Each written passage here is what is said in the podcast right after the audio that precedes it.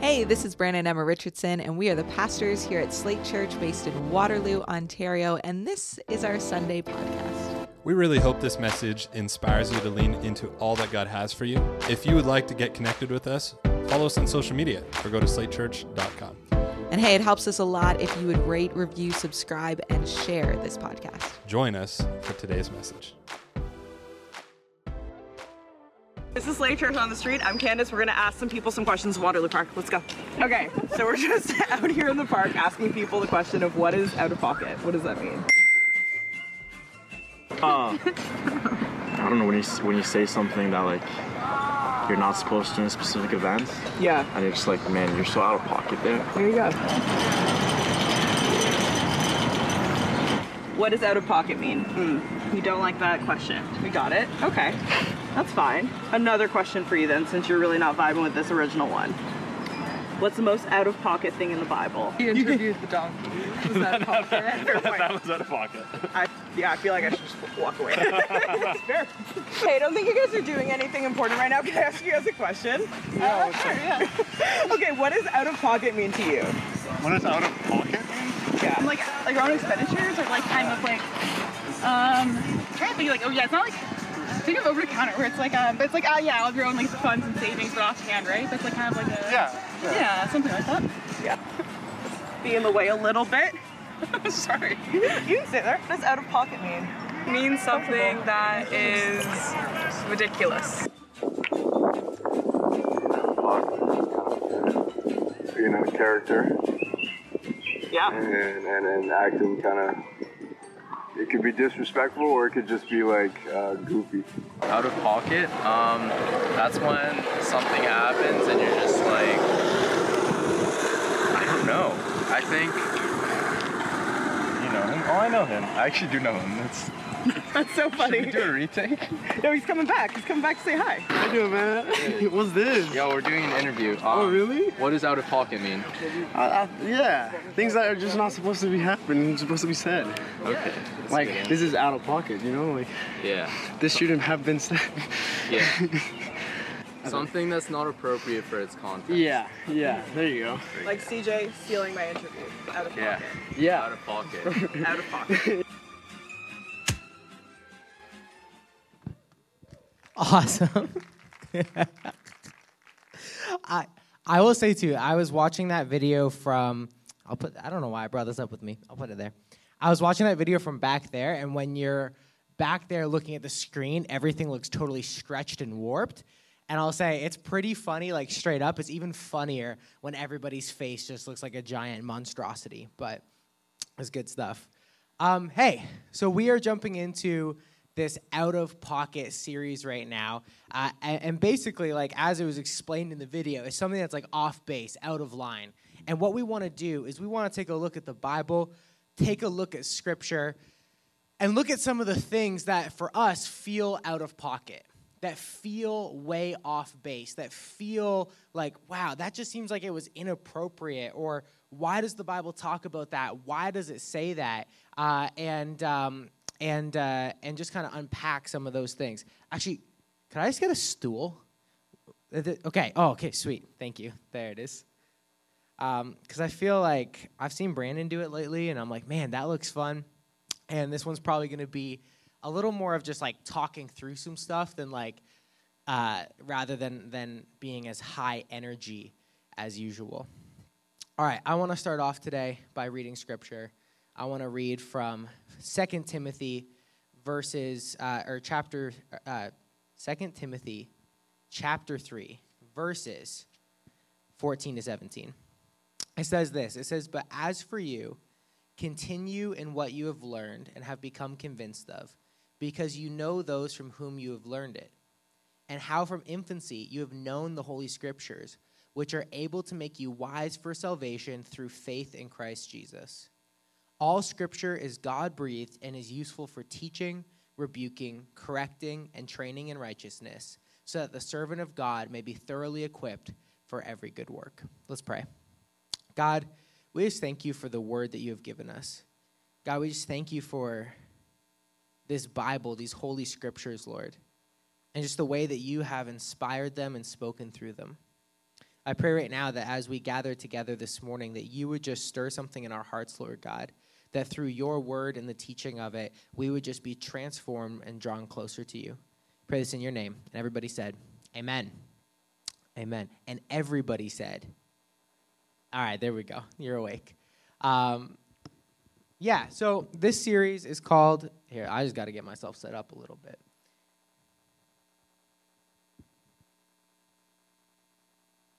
All right, this series is called Out of Pocket, and each message in this series, we're kind of going to be looking at a different question. Uh, uh, oftentimes looking at specific things in the Bible that we're like, whoa, that seems crazy. That seems wild. Is the Bible anti science? Is the Bible anti women? Why do all the character, the main heroes in the Bible kind of suck and do really bad things? Uh, what, what is up with the violence in the Bible and hell and, and some heavy topics we're going to be discussing over the next little bit. Um, and today I kind of want to start with a bit of a foundational question, which is Is the Bible worth reading? Is the Bible actually worth reading? You know, I think a lot of us, if we've grown up in church, we've heard this passage from 2 Timothy. We've heard all scripture is God breathed and is useful for teaching, rebuking, correcting, and training in righteousness. It's something that has probably been drilled into us if we have much experience with church and with faith. And I think that even for many of us, that would say, like, yes, I believe that for sure. I totally think that's true. I think that's real. Like all scripture is God breathed. Yeah. I think that even in that situation, even for a lot of us that uh, call ourselves Christians, that would believe that the Bible is a holy Bible, that it is a holy book, that it is holy scriptures from God, I think there's still this lingering question for a lot of us where we're, we're maybe not totally convinced that it's actually worth reading. And I bet for many of us, if like somebody asked you, is the Bible worth reading? You'd be like, yeah, of course. Like, obviously, that's what I have to say. That's the answer I need to give. But if we look deep down, if we actually look at the habits and the practices of our lives, our relationship with the Bible, our relationship with Scripture, I think that a lot of us really struggle with actually living out a life that looks like the Bible is worth reading that it's worth something diving into and understanding and breaking down and informing who we are. See, I'm not even trying to talk today about people who like don't believe in the Bible at all or think that it's not from God at all. I, there's a whole other set of arguments, there's a whole other conversation that is around this idea of like, hey, like the historicity of the Bible and all of that. And I think they're really good arguments, and it's a good conversation, and I believe in it, and I believe that the Bible is from God, and and there's all these great reasons why. But I think that for many of us, we have at one point or another, whether we still believe the Bible is good and true and a holy book or not, at some point or another, we've tried to approach it that way. We've gone to it saying, okay, like I, this is this is the word of God. This is something good. This is something valuable. And we've kind of found ourselves stuck. We, we try reading it, and it oftentimes just doesn't make any sense to us. It's like dense and uses language we don't understand. And sometimes there's these theys and thous and thou arts and whoms and all these like crazy words. And then there's like all this kind of random stuff in here that we're just like, wait, what is it talking about? Like we read Philippians 4:13 and says, I can do all things through Christ who strengthens me. And then we see our favorite football player write it on their helmet, but then they lose the big game. And we're like, man, okay, wait, was it actually real? Was it actually true? Like, what does this actually mean? Like, like can you just say whatever you want out of the Bible? We read Deuteronomy 22 9 that says, Do not plant two kinds of seeds in your vineyard. If you do not, only the crops you plant uh, if you do, not only the crops you plant, but the food of the vineyard will be defiled. And it's like, oh my gosh, are like my tomatoes not going to turn out because they're planted next to my onions? Like, what does this actually mean? We read Leviticus 11:10, and it talks about but all the creatures in the seas or streams that do not have fins or scales, and it, and it goes on to say that those are going to be unclean. And it's like, man, like, do I gotta like stop eating shrimp scampi? Like, like, man, is that prohibited by the Bible? And we go on and we, we read in Leviticus about these like atoning sacrifices and the need to sacrifice rams and bulls and goats and these different animals to God. And it's like to even like be in his presence. We're like, what the heck? Like, why did all these animals have to be killed? And so much more than that. We see this like, we see violence, we see polygamy, we see mentions of hell and eternal punishment. We see all this different stuff in the Bible when we actually go to read it. And I think there are a few common responses that we can kind of end up with after this experience of feeling confused, of feeling frustrated, of not understanding. I think sometimes we can get to a place where we're like, I just don't need to understand it. I just, I don't, I don't know. Like, I just can't. And we feel futile and we feel stupid, to be honest. And I think it kind of gets us down on ourselves. It gets us frustrated with ourselves. And we're like, I know I'm supposed to read the Bible. I've been told time and time and time and time again that reading the Bible is important. This is something I'm supposed to be doing, yet I just don't understand it. And so we end up in this place of frustration and in this place of like, oh my gosh, like maybe I'm just a bad Christian. Maybe I'm not smart enough. And we start to think, like, you know what? Maybe I just don't need to understand it. Maybe like I can just read it and that's fine. I can just, like, the whole thing is like, I think we hear time and time and time again, like, we need to read our Bibles, we need to read our Bibles, we need to read our Bibles. And I would challenge us this morning that reading our Bibles isn't good enough. We need to actually understand our Bibles. And we're going to talk about that a little bit more later. But I think a lot of us get to this place where we give up on the understanding, but we've been told so many times we're supposed to read it. So we wake up every morning and we open the YouVersion app and we make it as painless as possible. And we look at it for 10 minutes, uh, you know, maybe every other morning. And we like just power through because it's what we're supposed to do. We check the box and we move on without getting anything from it. I think for other, others of us, we just decide that we can't interpret it. It's like, you know what? I can't really understand it. I can't really interpret it. So I'm just going to listen to podcasts. I'm just going to listen to messages. I'm just going to show up and hear teaching on Sundays because you know what? The Bible isn't for me to understand. It's not for me to interpret. I just can't do it. So I'm just going to rely on others for it.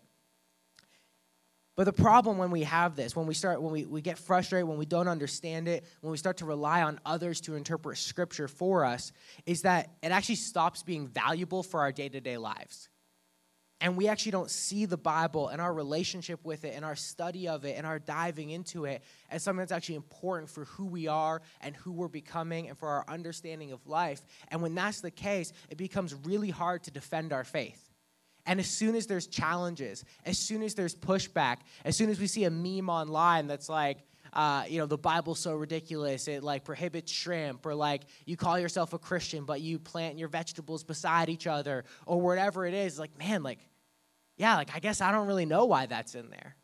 Yeah, I guess I really don't understand this. And I think sadly enough, a lot of times when people are then challenged on their faith with these questions and even bigger, more tricky cultural issues that we face in our world today, we end up in a place of just believing none of it's real, losing our faith entirely, walking away from it because we never actually understood it.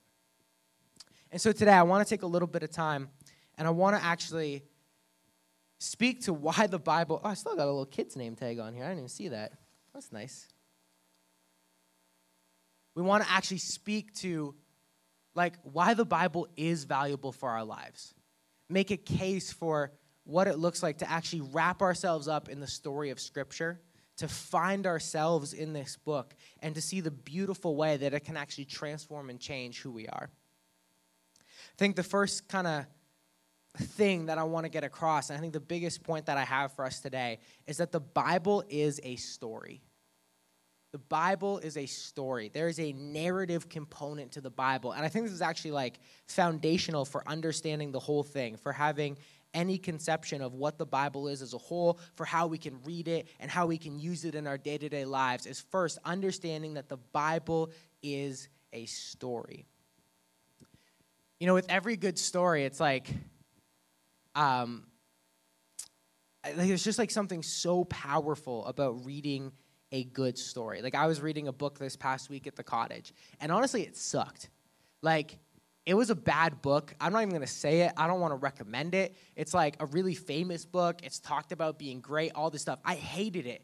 But the annoying thing was the frustrating part, and it's not even like a small book. It's like about yay thick. It's like uh, like a, like over a thousand pages. It's this massive fiction book, and I'm reading it and I'm hating it as I read it, and I could not put it down. And I think that just illustrates the power of story in our lives, the power of story for us as human beings. We connect with story, we connect with narrative. And this annoying book was like bad. I didn't like it. I didn't like the subject matter. I didn't like it what it was talking about. I didn't like the way it made me feel while I read it. I didn't enjoy reading this book, but the story was strong enough and it was well written enough that I still just couldn't put it down. I was like, well, I have to finish it. I have to get through it. And I think this speaks to the power of story for us as humans. It's actually one of the primary ways that we understand the world around us. Uh, research has been done uh, to try and figure out if humans were logical beings. And the, the study came back pretty conclusively no, we're not. We're not logical beings. We think we're logical, we think we're rational, but actually, most of our understanding of the world is based on story. It's based on what we've seen in the past and then kind of projecting that into the future. And sometimes we get it right, and a lot of times we don't get it right. But this is how our minds work. And so I think in a really beautiful, it's really beautiful that God has given us these scriptures, this holy book, in the form of a narrative, in the form of a story, in a way that us as humans are actually built to understand and to process and work through. And so what we see in the Bible is that there's this arc. We have creation. We have uh, uh, this, this creation of the world, this, this beautiful, perfect creation with Adam and Eve in the book of Genesis. And then we have the fall. We have sin entering into the world, and we see the consequences and the effects of sin throughout history as we go through the Bible. We see the negative impacts of what a world with brokenness, with what a world of sin actually looks like. And then we have redemption. We actually have Jesus entering into the scene we have him showing up in the midst of history and providing a way for us to not actually own the consequences for our bad actions, the consequences for our sins, but actually being able to find freedom in him and everlasting life through his sacrifice for us on the cross and his resurrection. Uh, and then we have uh, restoration, which is what is to come. And this future restoration, as through Jesus, when he comes back again, he's going to bring all things to him and restore all things to the beauty and glory and true potential that they have. And so we have this whole history, this whole storyline that goes from all the way from uh, creation to eternity that we get to see here in Scripture.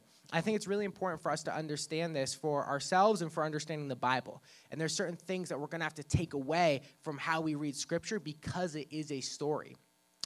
And it's a story that is written for us, but not to us. It is a story that is written for us, but not to us. See, the Bible is for us. It is uh, uh, uh, uh, inspired by the Holy Spirit. It is God's word to his people. It is all of this is good for us. It is all we're studying and understanding and breaking down, uh, but it wasn't written to us. See, the Bible isn't just one book. Uh, the Bible is a collection of books that are gathered together. One author describes this as it's more of a library of books. And when we open up the Bible, we need to see it as if we're going to a library. And there's different sections and there's different genres. There is like the poetry section and the history section and the gospels, like the accounts of Jesus and, and all these different uh, elements and components to it. And so when we look at the Bible, we need to understand that each of these books of the Bible was written uh, to a specific people at a specific time in a few di- couple different languages over uh, a thousand years. And so there's a few things that we can kind of take away when we see the Bible this way. It's a story. It is written for us. The Holy Spirit is working in all of it. It is meant for us to use, but it wasn't originally written to us. And so we actually need to understand the context and where it comes from and, and what's going on and who it was written to and what kind of book we're reading and what kind of writing we're reading whenever we find ourselves in Scripture. So the Bible is a story. It is written for us, not to us. And what this means is that there is a certain way for us to read it. There's a certain way for us to read the Bible. There's certain questions we should be asking ourselves, certain ways of approaching the Bible uh, that we actually need to take if we want it to be valuable and we want to understand it. And so I want to come back quickly to our question of is the Bible worth reading? And I think it's worth saying, like, it might not be. Like, if we're coming to the Bible and we're just like not thinking it through at all, we're not putting in any of that work, we're not really considering it, we're not praying into it and trusting the Holy Spirit as we approach it. If we're coming to the Bible and we're like, all right, I just want to read something that is going to affirm what I want to believe.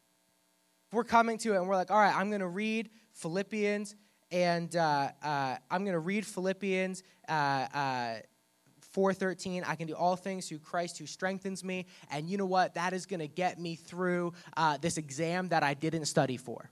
It's like good rely on God pray to him that's not a promise you're going to pass your exam that you didn't study for like that's a different thing.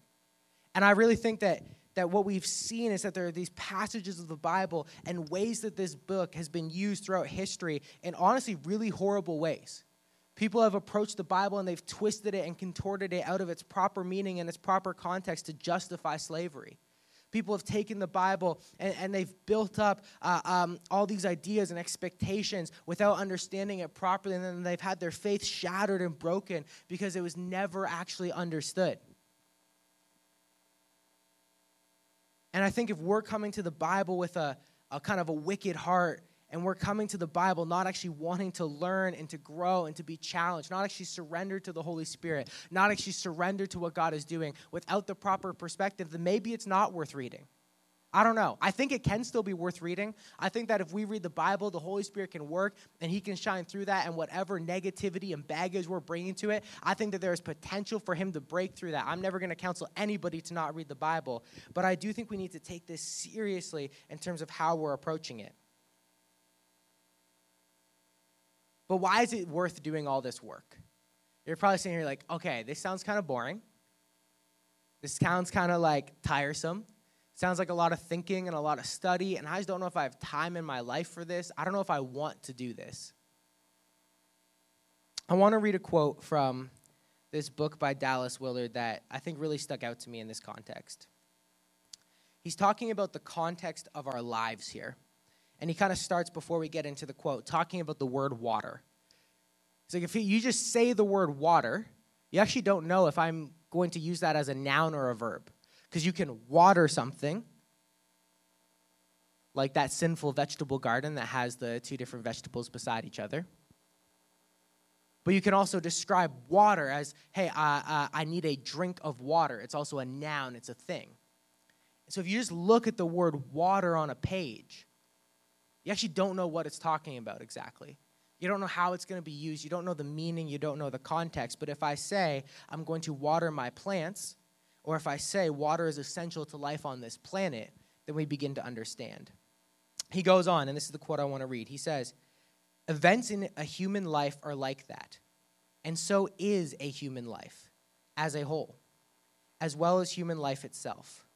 They resemble the opening words in an unfinished sentence paragraph, chapter, or book. In a sense, we can identify them and grasp them, but we cannot know what they mean and really are until we know what comes later. You know, I think this is like the most important thing about this message, the most important thing about how we approach and understand and study Scripture is actually understanding this that the Bible is not just a story, the Bible is our story. Now, the, we are not the main characters of the Bible, God is the main character of the Bible. But the Bible is our story. See, we can't understand who we are. We can't understand our childhood. We can't understand our past traumas and our past hurts. We can't understand our future and our potential. We can't understand the why behind our work and our relationships in our life unless we actually understand the context of our lives, unless we actually see the sentence around it. And the sentence around each of our lives is this story of Scripture. It is this story of creation, fall, redemption, and restoration. It's a story of a perfect God creating people in a perfect world who fell and brought brokenness into it and sinfulness into it, but have been redeemed by Jesus and are going to be further restored into eternity. And unless we actually understand our history and our roots, unless we actually understand the depths of brokenness of humanity that we see all throughout the whole Old Testament, unless we actually understand the faithfulness and the holiness and the consistency of God working with people over time, unless we actually understand the bright and beautiful hope and eternity and future that we have in Christ, we're going to live our lives the wrong way. We're going to live our lives lacking meaning, missing something, always searching for more, but never being able to quite find it. See, the Bible isn't just a story worth reading. It is our story. And in that case, the Bible is not just worth reading, but it's worth devouring. It's worth being completely caught up in. It's worth meditating on. It's worth being wrapped up in and just like totally enthused and diving fully into it and allowing it to transform us from the inside out. So, how do we understand it? How do we actually do this? I just want to hit us with a few really quick questions that we can be asking ourselves as we go through Scripture. Think kind of, sorry, not just questions that we're asking ourselves, but ways we can approach Scripture. See, first, we need to approach Scripture with prayer. We need to approach Scripture with prayer and the Holy Spirit. It says in the passage that we read uh, in 2 Timothy, it describes, uh, it describes them as the Holy Scriptures. They're perfect and set apart. It says that when we read them, we can become wise through faith in Jesus Christ to our salvation. Through faith. And it says that they are God breathed. See, this is not just a book. It is not just writing on the level of all other writing. It is not just good theology. It is certainly not fiction. But it is actually inspired by God and stands apart and set above, all other words ever committed to page. And so we can't approach it like we would approach other writing. We can't approach it like we would approach other reading. We need to approach Scripture prayerfully, humbly, surrendering ourselves before God and saying, okay, God, I'm going to trust that you're going to move through this. That this is not just me reading and studying and understanding as a dull exercise in knowledge, but that you are alive and you are active and you are working through this time that I'm spending reading. You're working to, through this time that I'm spending in Scripture, and you're going to transform me through it. And honestly, it changes the way we read the Bible. Uh, going back to our verse in Philippians 4.13, uh, it changes the way that we read this passage, not just looking at it and be like, all right, what do I have going on that I need to Christ to strengthen me for? But we can come into it humbly and surrendered, praying to God that he's going to speak to us and transform us through it. And we can see the real beauty, the real promise behind these words. We can read a little bit above this verse where Paul is talking about the suffering and the pain that he is going through and how he is saying, but I can get through it all through Christ who strengthens me. And we can know that in the midst of our challenges, in the midst of our praying, in the midst of our problems, if we're surrendering to God and we're coming to Him, that He can strengthen us and empower us for what He has called us to. And so, as we approach Scripture prayerfully, as we approach it as a dialogue and a conversation with God, we know that He is active in us. We then need to begin to ask good questions you know, a few examples, and we're going to have like a guide that's going to come out sometime throughout this series that actually has some of these that you can just keep as a bookmark in your Bible to help you uh, do this. But we need to ask questions like, where are we in the story? If the Bible is the story, is a story, if the Bible is a narrative, we actually need to understand where we are in the Bible if we're going to understand what we're reading. See, we need to understand in Deuteronomy 22 9 when it says do not plant two kinds of seeds in your vineyard if you do not only if you do not uh, if you do, not only the crops you plant, but the food of the vineyard will be defiled. We need to understand that this was written at a time in the story uh, that is looking towards Jesus coming. It's a time in the story when people have fallen and Jesus has not yet come, and God is extending his relationship to his people, to the Israelite people, through a specific set of rules that are going to keep them set apart. He is showcasing his character for all of humanity and for the rest of history. He's showing who he is through his relationship with the Israelite people. And in doing so, a major part of that is them being set apart to show God's main character as holiness. And what we see is that likely, if we actually ask another one of our questions, who is the original audience? Uh, what we can see looking at this is that the original audience was Israelite people who lived in a context where what we likely understand is that the neighboring uh, uh, uh, uh, people groups around them, part of their worship of other gods was by mixing things together. And so they had this spiritual practice of actually mixing different things together as a way of like calling upon their gods and, and seeking them out. And so this is not saying that for all time and all contexts we can't plant two seeds beside each other. But what it's saying is that, hey, in this time, in this context, to be set apart, to actually fully distance yourselves from these uh, uh, other religious practices of these groups around us to show that we are the people of the one true God, then we're not going to do this. Similarly, we see with this whole idea of like not eating shrimp and not eating shellfish and all this kind of stuff, um, that likely this was another way of separating from uh, similar uh, other religious practices in the area. And what we can see as we look into it and we dive into scripture and we study it more is that we don't always know the answers completely. We don't always have all the answers. With the shrimp one, it's like, hey, there's two kind of main theories. One is that it's a dietary thing, there was less science and understanding at this time. Uh, some of those types of seafood can be a lot more full of bacteria if you eat them raw. And so maybe it was a safety thing for God's people. Um, but there's also a theory and an understanding that likely this is actually based on religious practices that would have been near the Israelites in the Near East at this time. And so when we look at this and we go to seek scripture, we go to understand it, we need to ask ourselves where are we in the story? Who is the original audience? What kind of writing is this? And actually begin to understand the context around it. And what we need to know when we ask ourselves these questions is that in all of Scripture, the original audience understood what was going on. Even if we don't fully understand, even if we have some questions and we're like, okay, I don't totally get how this all fits together, we can understand that the original audience knew what was going on. It made sense at that time, and then we can through that process, understand what is for us and what is not for us.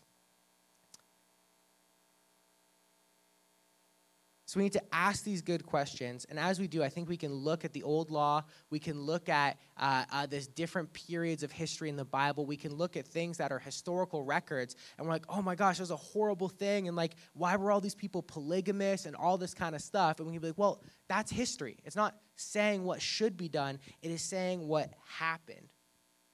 And what we can begin to do is we can begin to parse it out and sort it out and understand it. And I believe that as we go through this process of actually unpacking scripture, of actually taking the time to research it, to dive into it, to ask these questions, we be, can begin to see like a beauty in the middle of it that's going to speak to our lives. I think there's still probably some people are like, okay, this is great, but I don't get why a prohibition on shrimp matters for my life. Like, I don't get like I don't get why a prohibition on planting crops beside each other's matters for my life. And honestly, what I believe matters in this is like, this is our story and our history. God has not changed. He is still the same God. And yes, how we worship Him is different. Some of the more uh, tr- tradition based laws, such as these, that were for like a specific society that was being governed, don't apply to us. The moral laws still do. But as we dive into it and we look at how God worked within his people, what we begin to see out of it is his character. We see that God desires to be set apart. We see that God is holy. He is set apart. He is not like other gods. He is not like other things that we can worship. He is not like other things that take up our time and our attention and our affection. And we begin to see through the depth of the history and the failings of people all throughout Scripture to actually live up to God's standards, the fundamental brokenness inside of us, the fact that we can actually not hit His standard. That we cannot be set apart on the level that as God is set apart. That we can actually not, in our own power and our own strength, actually ever live up to who God is and the beauty of His love and His faithfulness and His heart towards us. And as we begin to look at this history, it actually adds a weight and a context to our lives. When we begin to struggle, when we begin to falter, when we begin to fall, when we begin to feel like we're not good enough, or we're not living up to it, or we're not reading Bi- our Bible enough, or we don't understand enough, or we're feeling weighted and burdened and burnt out on religion we find ourselves in these places. We don't just have uh, uh, a little taste or, or some, some direction on this or that, but we have a whole story we can go back to. We have a whole narrative, a whole history, a deep and rich context of thousands of years of God working with people and people messing up of showing that, yeah, we are to mess up. We are to make mistakes. We are to fall and we are to falter, but God is still going to be good. God is still going to send his son. God is still to restore us ultimately, and we can find our faith and our hope in the beauty of this story. Finally, we need to approach scripture with community, with the people around us. See, when Paul is writing to Timothy in that verse from 2 Timothy we read, it's Paul writing to Timothy. And right before he kind of like talks about the scriptures with him, uh, he encourages Timothy, like, hey, like, you know me. You know my life. You know what God's done in me and through me. And that is his first encouragement to Timothy of like, all right, so hold the faith. And uh, here's what the scriptures look like. And what we see is that there's this beautiful thing where the Holy Spirit is working on all of us individually and in different ways. And the beautiful thing about the church and the community of believers is that we're actually sharpened by one another as the Holy Spirit works in each of us. And this is important when we come to Scripture as well, that we're not coming to Scripture and just leaving it for ourselves, but we're coming to Scripture and bringing it up with others, talking through the hard things, wrestling it out in our locals, having conversations with people about what we're struggling with and what we're working through and what God is doing in our lives, and allowing uh, those conversations to draw us closer to Him. I kind of just want to end with this one final thought. There's a book called Eat This Book by Eugene Peterson, who wrote the message version of the Bible, and uh, I would recommend it totally. It's a great book. Um, and he kind of opens it up, and he talks about his dog. And he's like, yeah, like my dog, like there's this thing where he just, he loves bones, and, you know, he'll go and he'll, uh, uh, he'll grab, like find a bone or something, and he'll like bring it in front of uh, you know like like him and his wife and our little dog Chewy does this too. Um, and it's like brings it up and kind of prances around with it and like shows it off and then goes off to a kind of quieter place and just chews away at it, chews away at it, chews away at it. And um, and he kind of like he talked about um, you know some different scriptures and stuff to explain like how this relates to our reading of the Bible, but ultimately, kind of what he came back to this idea that Scripture is meant to be consumed like a dog with a bone. It's not just something that is like a boring academic exercise. It's not just something that is uh, um, just a rote thing that we need to do every day just because we're supposed to do it. But the best way to consume Scripture, to actually take in this book, is to treat it like a dog, like a dog with a bone like something that we are just so contented and satisfied in, something that we are just excited to, to chew on and consume and break down and wrestle with, to, to have it be something that we actually internalize completely inside of us and find so much satisfaction and focus on. Our dog Chewy, he doesn't just like chew a bone for a minute. Like if we give him, like he has this one little plastic bone, uh, and he's chewed it so much on the ends, it's basically turned into a shiv like it's a weapon at this point. And he didn't get there by just like, I don't know, two minutes every morning, quick, like, you know, chew on the bone. All right, I did my chew and I'm good. It's like he obsesses over it, he dives into it, he gnaws on it, he spends time with it. It's like, it's like he's getting out his energy. It's satisfying. him. He's working on it. He's throwing everything he has into this bone when he's chewing on it. And that's how I hope we can approach Scripture. And I hope if we get anything from this message today is to understand that this is our story. It is fundamental for understanding who we are and who God has called us to be. And if we want to get the most out of it, we need to dive all the way in. Why don't you guys stand up?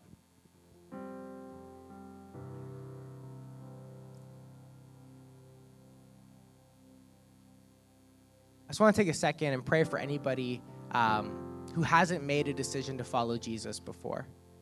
You know, we kind of talked about this idea of this story of the Bible of creation, fall, redemption, restoration, and this idea that we are sinful in and of ourselves. We have evil inside each of us. We have brokenness inside of each of us. We deserve punishment for that, but thankfully, by the grace of God, He sent His Son Jesus to take that punishment for us, to die on a cross, and then to rise again, defeating death and creating a way for us to have relationship with Him for all of eternity. So, with every head bowed and every eye closed, uh, if you're here this morning, you're like, hey, I just want to make a decision to follow Jesus. Never made this decision before. Uh, I, I just like, but you know what? I want to make this choice to follow Jesus. The Bible says if you declare with your, uh, if you believe in your heart and profess with your mouth that Jesus is Lord, that you can have that relationship with Him. So if you're like, you know, I'm tired of carrying this weight, I'm tired of carrying this burden, I want to choose Jesus this morning, why don't you just raise a hand right now? Thank you. Yeah, I see that hand. Awesome. Let's pray. God, we just thank you for those in the room this morning making a decision to follow you. God, we just pray that you would be with them, that you would walk alongside them, Lord God, that they would know that you are with them even now in this moment, Lord Jesus. I just pray that you would send people and resources around them, Lord God, to, to, to support them, to cheer them on, and to walk with them through this, God. In your name, amen. Amen. Can we celebrate that?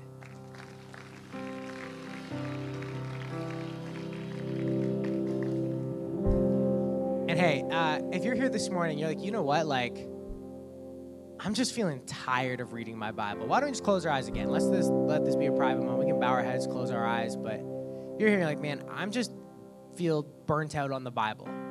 I feel tired of it. I feel frustrated by it. I feel like it's just such a grind every day to like spend time with Jesus. And it just feels like something I'm supposed to do. And I just, I, do, I don't know how I can get that heart and that passion for it. I feel like I don't understand it. So I want to take a minute and just pray for you right now. So why don't you put up your hand if that's you and you're like, yeah, I just like, I'm struggling with this. Thank you for your honesty. I really appreciate that. Let's just pray together. Lord Jesus, we just surrender before you, God. God, we thank you for the beauty of your word. God, we thank you for the beauty of Scripture. Even when it's confusing, even when it frustrates us, even when we struggle to understand it, Lord God, we know that you are in it, that your Spirit is moving through it, Lord God, and you want to work in us through this, Lord Jesus.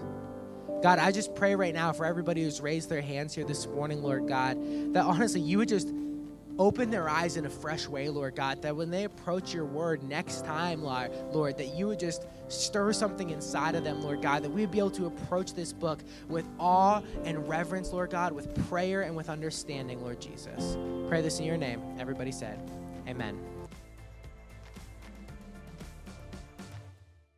Now. Thanks again for listening to our Sunday podcast. To hear more messages like these, be sure to share and subscribe. We're thankful for all that God is doing in our church right now. We would love to have you be a part of what is going on. You can connect with us by filling out a Connect card online at slatechurch.com. And hey, stay tuned for more content coming soon.